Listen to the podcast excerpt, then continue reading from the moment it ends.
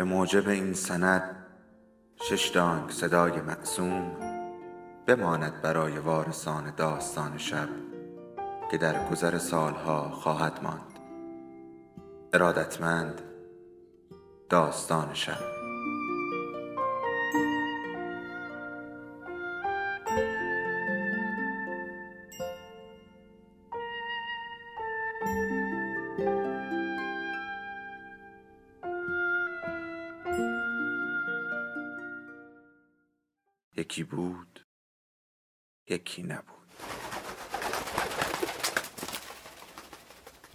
رحمت حضور این تعادل بین خواب و بیداری را مربوط به زنش می‌دانست.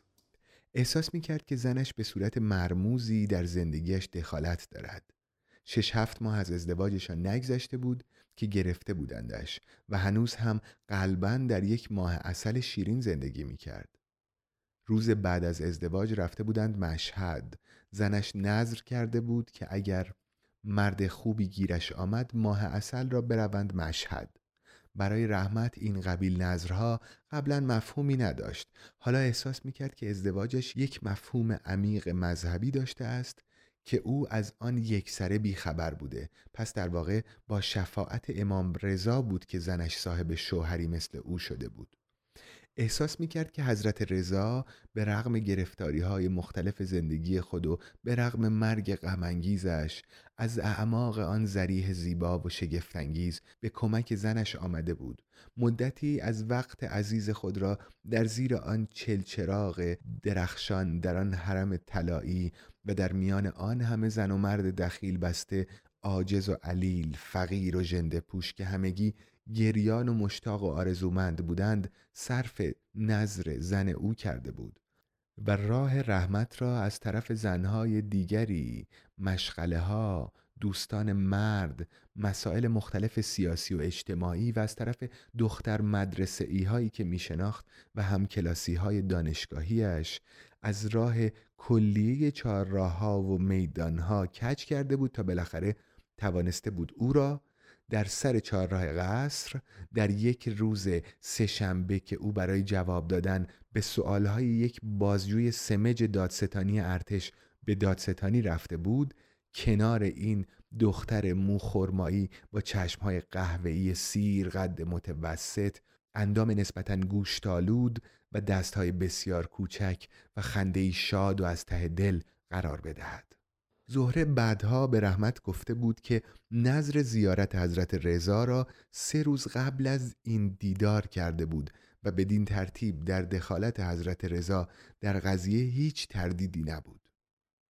بیخیال بیان که از وجود یکدیگر کوچکترین خبری داشته باشند ناگهان دو نفری خود را داخل یک تاکسی یافته بودند که در فاصله بین چهارراه قصر و سر روزولت در عباس آباد سه چهار بار پت پت کرده کش و قوس رفته عدسه و صرفه کرده بود و بعد درمانده بود.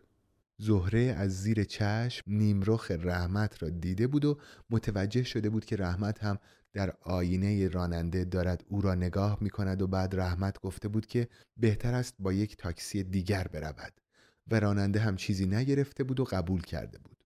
و موقعی که رحمت پیاده شده بود زهره هم بی اختیار پیاده شده بود.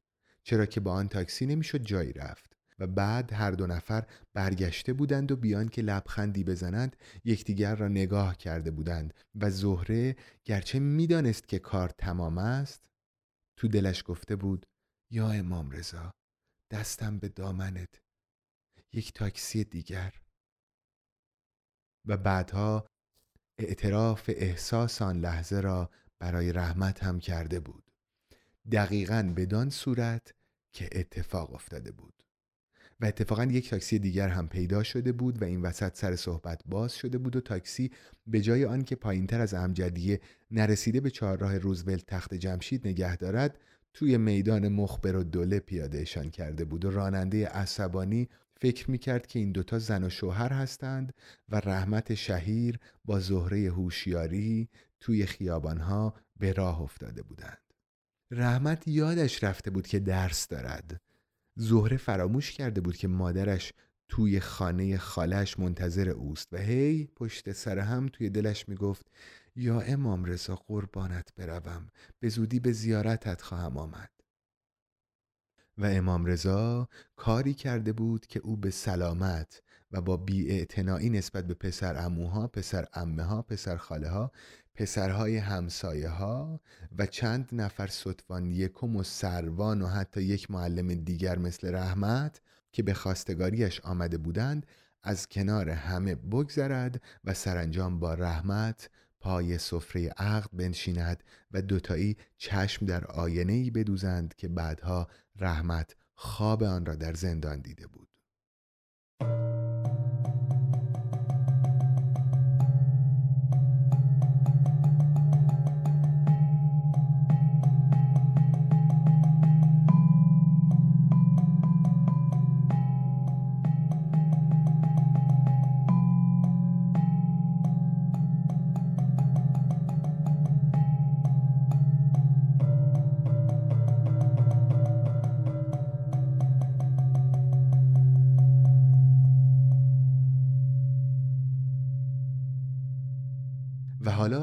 رحمت مفهوم لطف و مرحمت امام رضا را درک می کرد.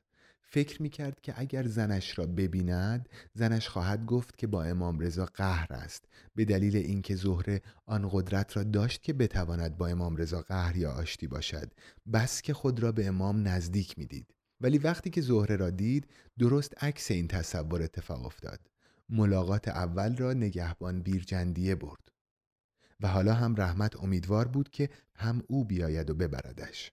و با وجود اینکه سخت از خوابی که بین زنش و نگهبان بیرجندیه دیده بود ناراحت بود احساس می‌کرد که با او راحت تر است تا با نگهبانهای دیگر.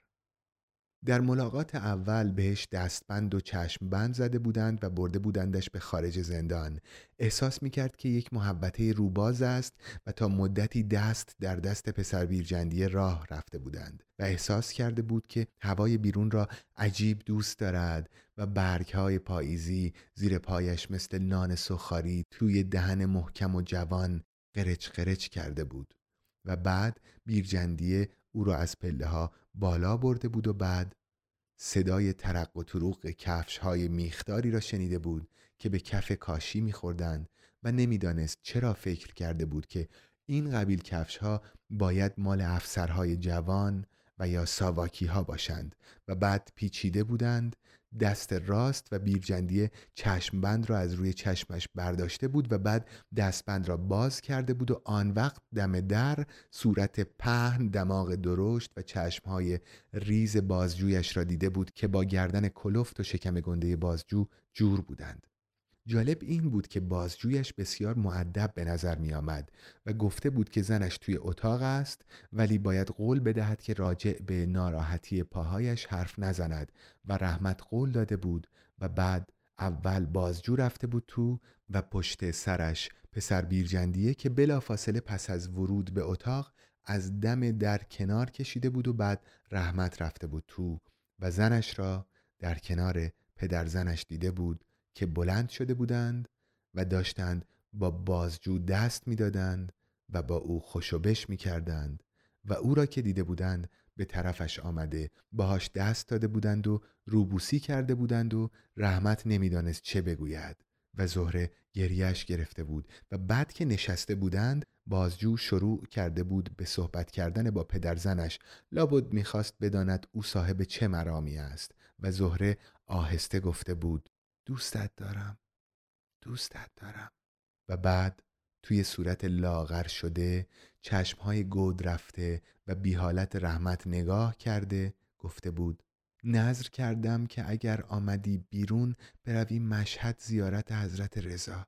و پسر بیرجندیه که درست در روبروشان نشسته بود چشمش را دوخته بود به دستهای کوچک زهره و رحمت به زهره گفته بود اتفاقا آقای نگهبان هم خراسانی است. مگر نه؟ و پسر بیرجندیه گفته بود. بله بله. از اطراف بیرجند ولی حالا سالهاست که تهران هستم. و به دستهای کوچک زهره زل زده بود. و بعد انگار نظر زیارت حضرت رضا به زنش کمک کرده بود. چرا که می گفت که دنیا را به هم زده تا توانسته پیدایش کند. و باز هم یکی دو بار گریهش گرفته بود.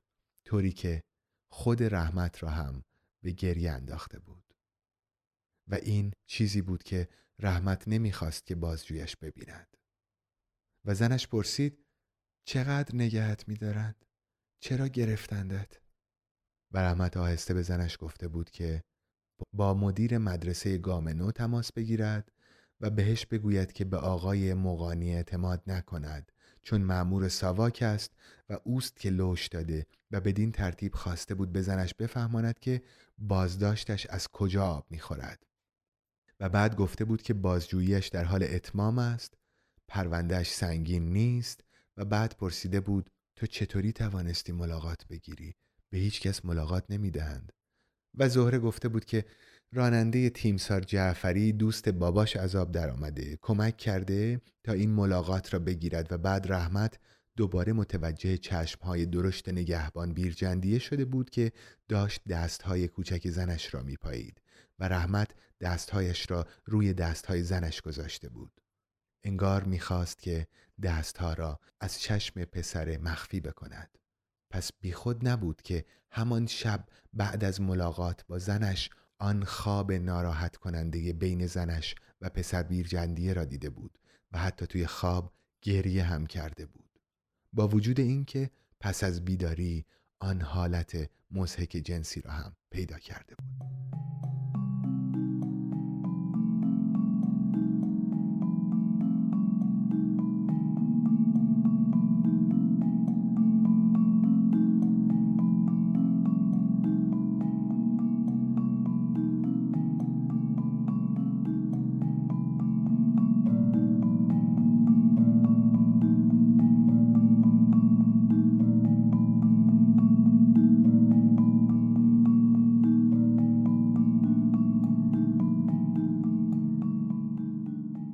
کسی که در را باز کرد نگهبان آبل رو بود. چشم بند سیاهی را انداخته بود دور انگشت بلند دست راستش پرسید اسم چیه؟ و رحمت اسمش را که گفت فکر کرد که با بد آدمی دارد می رود ملاقات زنش. از چهره کریه و وقیه نگهبان تهرانی نفرت داشت. حتما زنش هم از چنین چهره نفرت می کرد و با بودن آن در زمینه ملاقات حاضر نمی‌شد حرف بزند. را بیفت ملاقات داری. از سلول بیرون آمد. نگهبان چشمبند را انداخت دور سرش و بعد گفت بدو. و شروع کرد به دویدن. رحمت مجبور بود بدود. خودش را سپرد به دست نگهبان آبل رو چاره نداشت. جلو در بند گفت سرت را پایین بگیر. و سرش را دزدید و از در بیرون رفت. فهمید که از حیات عبور داده شده و بعد رسید به در آهنی نگهبانی سرش را بی اختیار پایین گرفت و رفت تو از بیرون صدای جیغ و داد می آمد. توی اتاق هم شلوغ بود احساس کرد که یک نفر صندلیش را عقب زد و بلند شد و بعد از چند لحظه یک نفر پرسید این کی اسمش چیه؟ انتقالی به قصره؟ نگهبان آبل رو جواب داد نه جناب سروان انتقالی ها را منتقل کردیم به کامیون. کامیون الان راه میافته. این یکی ملاقات داره. کسی که قبلا حرف زده بود و رحمت حس می کرد که افسر نگهبان است پرسید اسمش چیه؟ رحمت اسمش را گفت و بعد سروان شروع کرد به حرف زدن با دیگران. می گفت و می خندید و دیگران هم می‌گفتند و میخندیدند. از بیرون صدای کتک می آمد رحمت احساس کرد که فراموش کردند که او هم آنجاست. فکر کرد که آدم باید چشم داشته باشد که نه تنها خودش ببیند بلکه دیگران هم او را ببینند. چشم بند او را به یک انسان مخفی تبدیل کرده بود. به یاد قصه ای افتاد که در آن جوان کچلی کلاه اسرارآمیزی بر سر میگذاشت و دیگران دیگر نمی توانستند ببینندش و او همه را می‌دید. ولی احساس می کرد که در این مورد وضع قدری فرق می کند با وجود اینکه قد کشیده ایستاده بود دیگران نمی, دیگران نمی دیدندش. او هم دیگران را نمی‌دید مثل اینکه دنیا و آدمهایش زیر کلاه اسرارآمیز جوان کچل مانده بودند. رحمت این پا و آن پا کرد و نفس کشید. میترسید دیر بشود و از خیرش بگذرند. احساس می‌کرد که باید زنش را ببیند. چیزهایی داشت که باید باهاش در میان میگذاشت. یک بار دیگر نفسش را در ریه هایش جمع کرد و بعد به صورت آهی بلند بیرون داد. گویا افسر نگهبان بود که ملتفت این آه بلند شد. گفت دلم به حالت می سوزد چه آهی می کشی رحمت جواب نداد. سر به سرش که میگذاشتند جواب نمی‌داد. کتک اضافی نمی‌خواست بخورد و بعد افسر از وسط یکی از خنده هایش دستور داد این آقا معلم را برش دارید ببرید ملاقات. رحمت احساس کرد که نگهبان آبل رو نزدیک شد.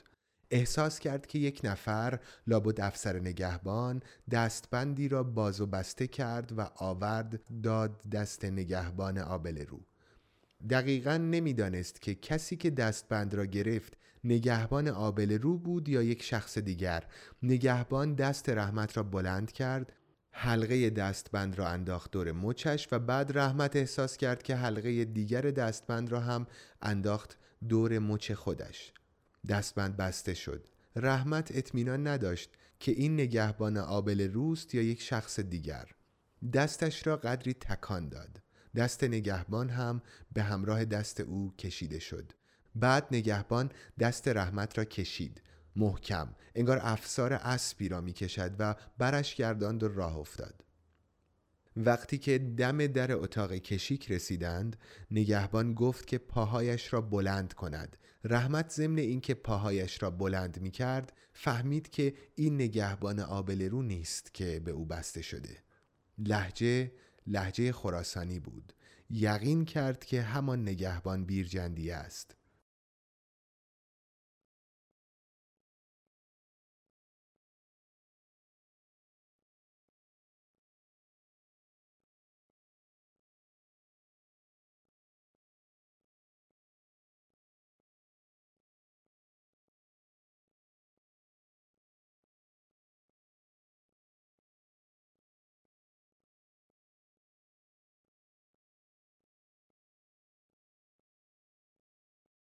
از پشت کوچه پشت بندها پیچیدند. از پشت چشم بند این پیچ چند متری به اندازه کوچه های قدیم قزوین طولانی و پیچیده بود و حتی از آن کوچه ها در تاریکترین شبها مرموزتر هم بود.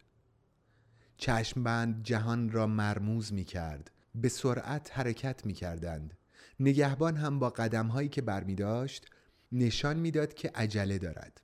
وقتی که از محبته کمیته خارج شدند و وارد حیات بزرگ پشت شهربانی شدند نفس نگهبان بیرجندیه را میشنید.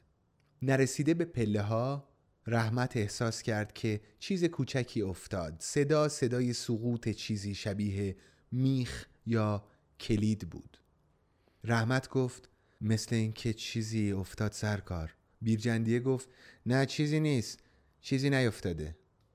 از پله ها بالا رفتند و دوباره مثل ملاقات اولش صدای پای افسرها یا ساواکی ها را روی کاشی های سرسرای شهربانی شنید. پیچیدن دست راست و دوباره جلوی همان در ایستادند. دستی که چشمبند را برداشت دست بیرجندیه بود.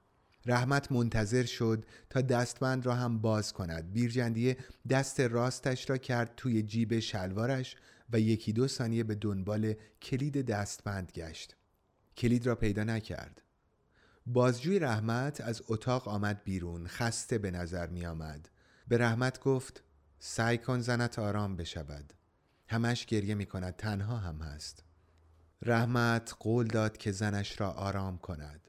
بیرجندیه به بازجو گفت نمی‌دانم کلید دستبند چی شده آقای دکتر مثل اینکه گم شده.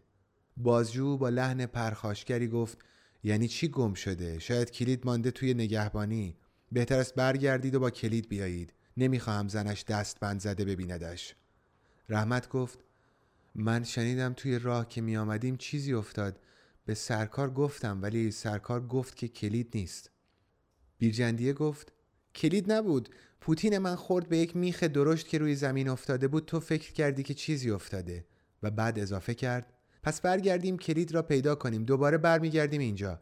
و دستش را بلند کرد و چشم بند را زد روی چشم رحمت. رحمت احساس کرد که اگر برگردند ممکن است به بهانه ای اجازه ندهند که دوباره به شهربانی برگردد و زنش را ببیند.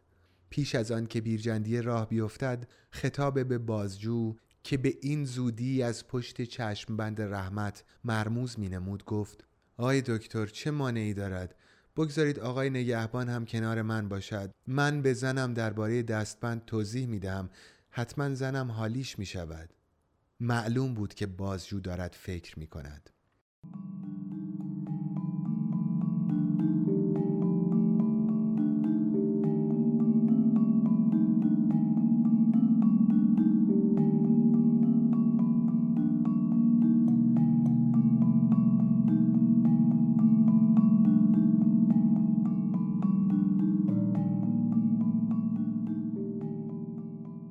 بعد دستی چشمبند را از روی چشم رحمت برداشت. این دفعه خود بازجو این کار را کرده بود. بازجو رفت توی اتاق و بیرجندی رفت تو و به دنبال او رحمت کشیده شد به داخل اتاق. زنش بلند شد و آمد طرفش. رحمت با دست چپش دست داد و چون به بیرجندی نزدیک بود زنش را نبوسید. رحمت دید که بیرجندیه چشم به زهره دوخته زهره لاغر شده بود چشمهایش ورم کرده بود و لب و دماغش از بس پاک کرده بود سرخ می نمود. اندامش کوچک به نظر می آمد. هیچ گونه آرایش نداشت و لبهای گوشتالویش قدری می لرزید. بازجو گفت بفرمایید بنشینید. رحمت نشست. دست چپش زنش نشست و دست راستش بیرجندیه. اینجوری بیرجندیه تمام حرفهای زن و شوهر را میشنید. زهره گفت تیمسار جعفری به رانندش گفته که تو به شاه فوش دادی. به همین دلیل دو تا چهار سال زندانیت می‌کنن. رحمت درباره دو تا چهار سال چیزی از بازجوها شنیده بود و پیشنهادهایی هم به او داده بودند که قبول نکرده بود. گفت من بهشان توضیح دادم.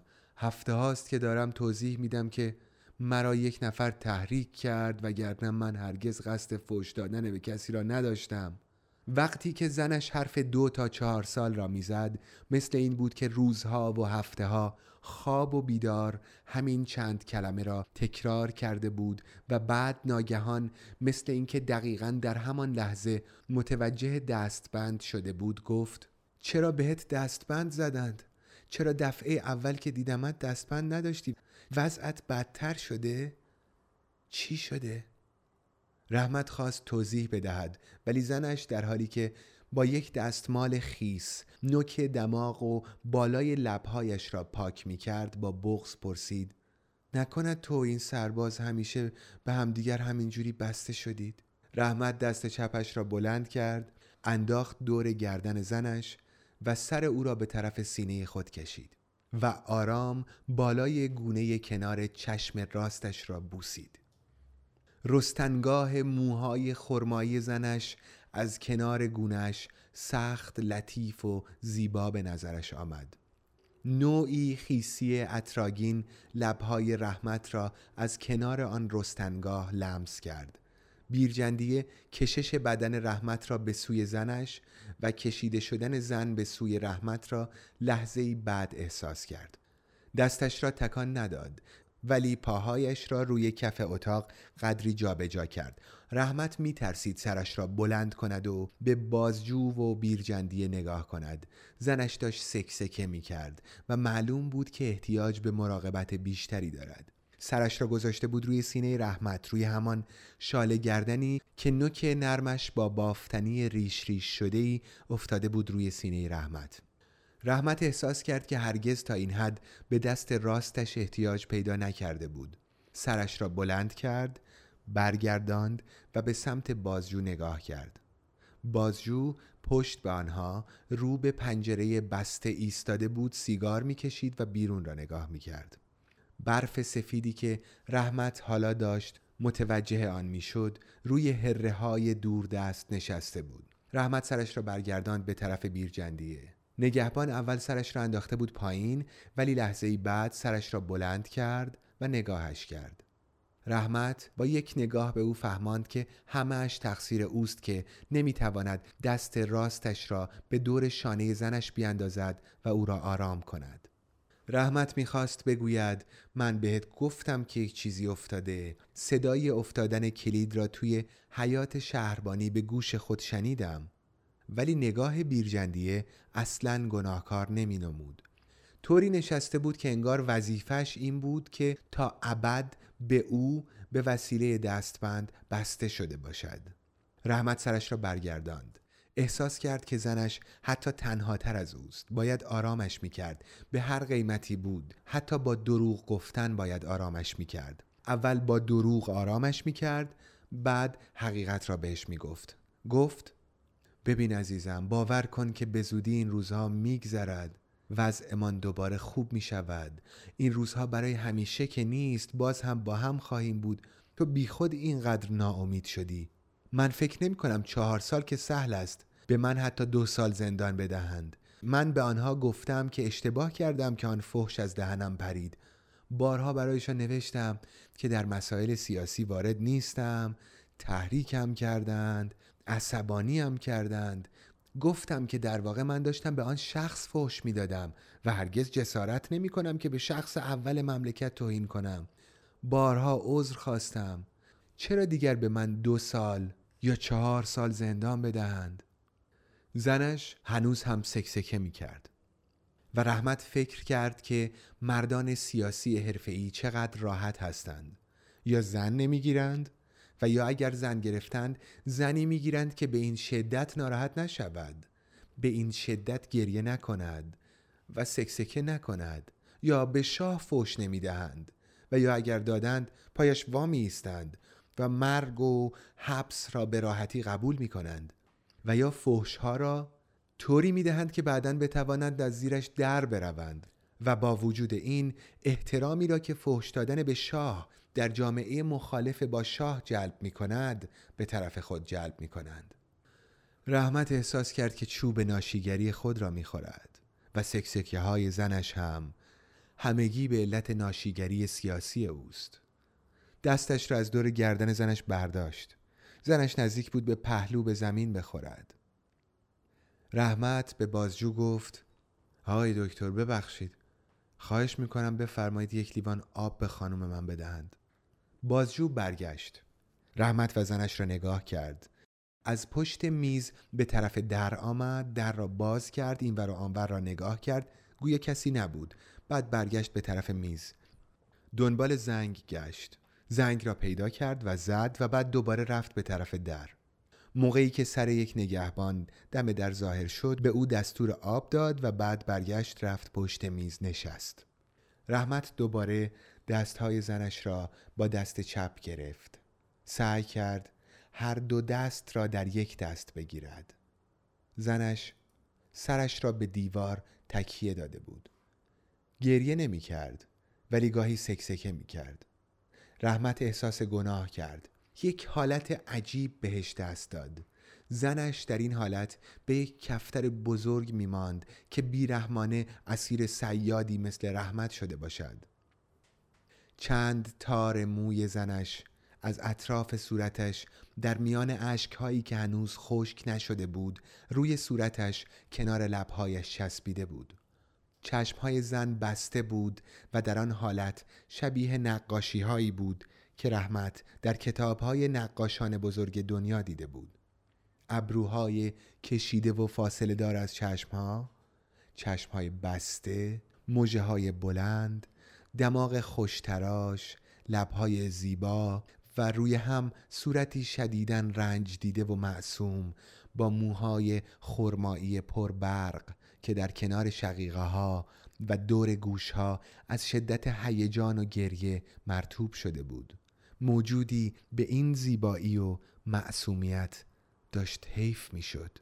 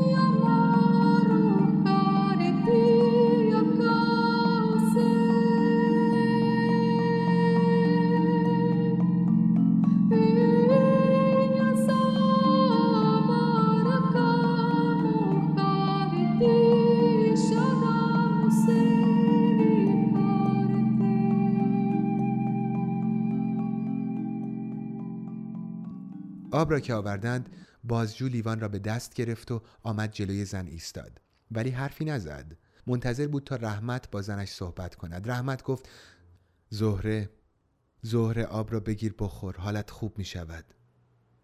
زهره چشمهایش را باز کرد. رحمت نگاهش که می‌کرد احساس می‌کرد که زنش شدیدن تب کرده. همیشه وقتی زنش تب می کرد چشمهایش در حاشیه سرخ سرخ می شد ولی توی چشمها زردی می زد و دو رگ اطراف شقیقه هایش کبودتر می شد. روی پیشانی بلندش یک خط باریک سایه می انداخت. زنش آب را گرفت و خورد و بعد لیوان را دوباره به بازجو داد. رحمت پیش خود فکر کرد که بازجو مهربان شده است و این از همان حالات غیرقابل پیش بینی همه بازجوها بود. انگار همین شخص نبود که او را شلاق پیچ کرده بود. بارها و بارها محکم توی گوشش زده بود. هزار جور تهدیدش کرده بود و آن همه فحش و بد و بیراه گفته بود. حالا چرا مهربان شده است؟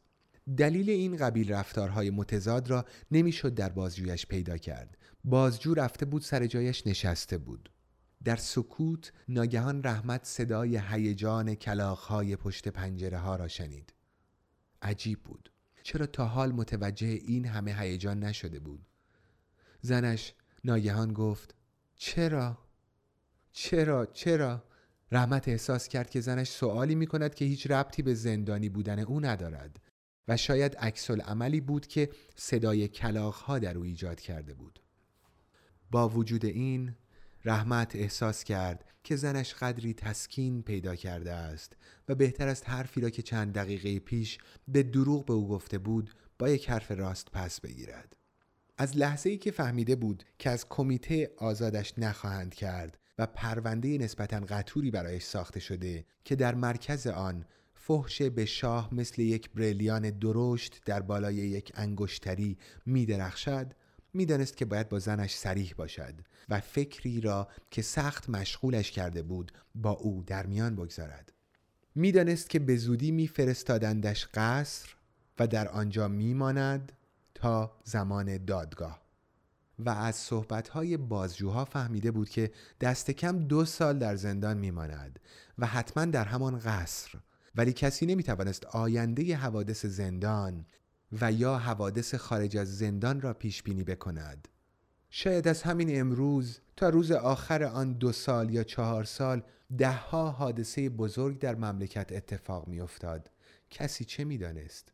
ممکن بود زودتر یا دیرتر از زندان بیاید بیرون و یا در زندان بماند اشتباه دیگری مرتکب بشود بماند و بپوسد یا بمیرد. حرفای زنش درباره دو تا چهار سال به ذهنش آمد. زنش بهتر از او از پروندهش خبر داشت. آنچه زنش نمی‌دانست این بود که به او گفته بودند که فقط عذرخواهی کافی نیست.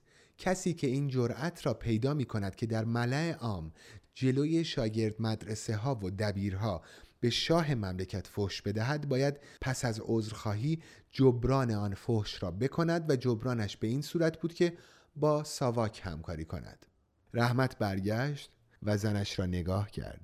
اگر می توانست قول همکاری بدهد این صورت زیبا شروع می کرد به خندیدن. معجزه بزرگ صورت می گرفت دستش از دست بیرجندی جدا می شد فلز دستبند آب می شد و او هر دو دستش را دور گردن زنش می انداخت بلندش می کرد به همان صورت که بارها در اوج هیجان از زمین بلندش کرده به طرف رخت خواب کشانده بودش و راه خارج از زندان را در پیش می گرفت و بعد بیان که کسی بفهمد با ساواک همکاری می کرد و گزارش کسانی را که حرفهای بد پشت سر شاه می زدند به ساواک می داد.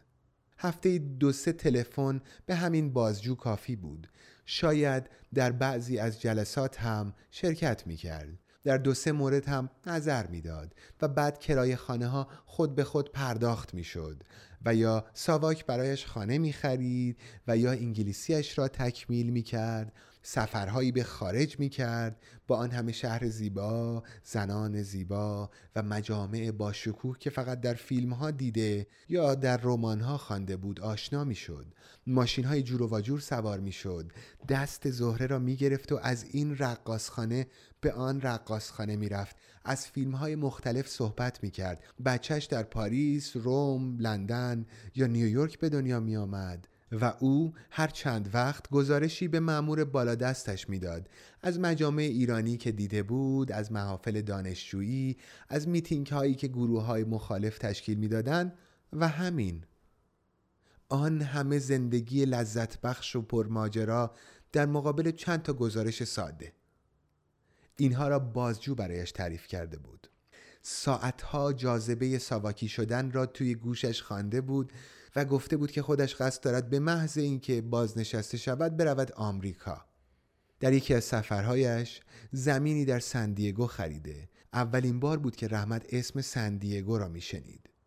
بازجو گفته بود که می‌خواهد در اطراف این شهر زراعت بکند و با پول بازنشستگیش بچههایش را به سبک آمریکایی بار بیاورد.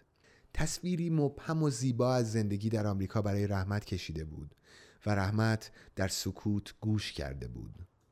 حتی گاهی از سر کنجکاوی سوالاتی هم کرده بود. ولی ولی اگر او این کار را نمی کرد و قبول نمی کرد که به جبران فحشی که به شاه داده بود با ساواک همکاری کند مقامات امنیتی به او بدگمانتر از حالا می شدند.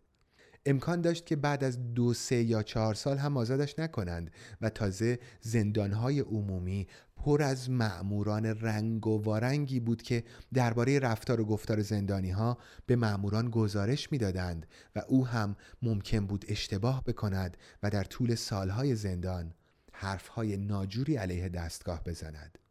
آدم جلوی عصبانیت خود را همیشه هم که نمی‌تواند بگیرد و آن وقت سرنوشت زنش چه می‌شد؟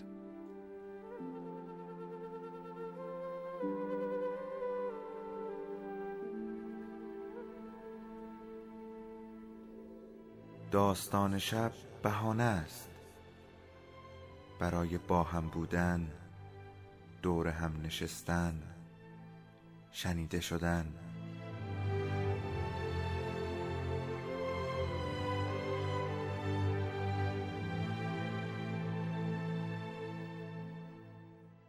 صدای افسانه ها رو میشنویم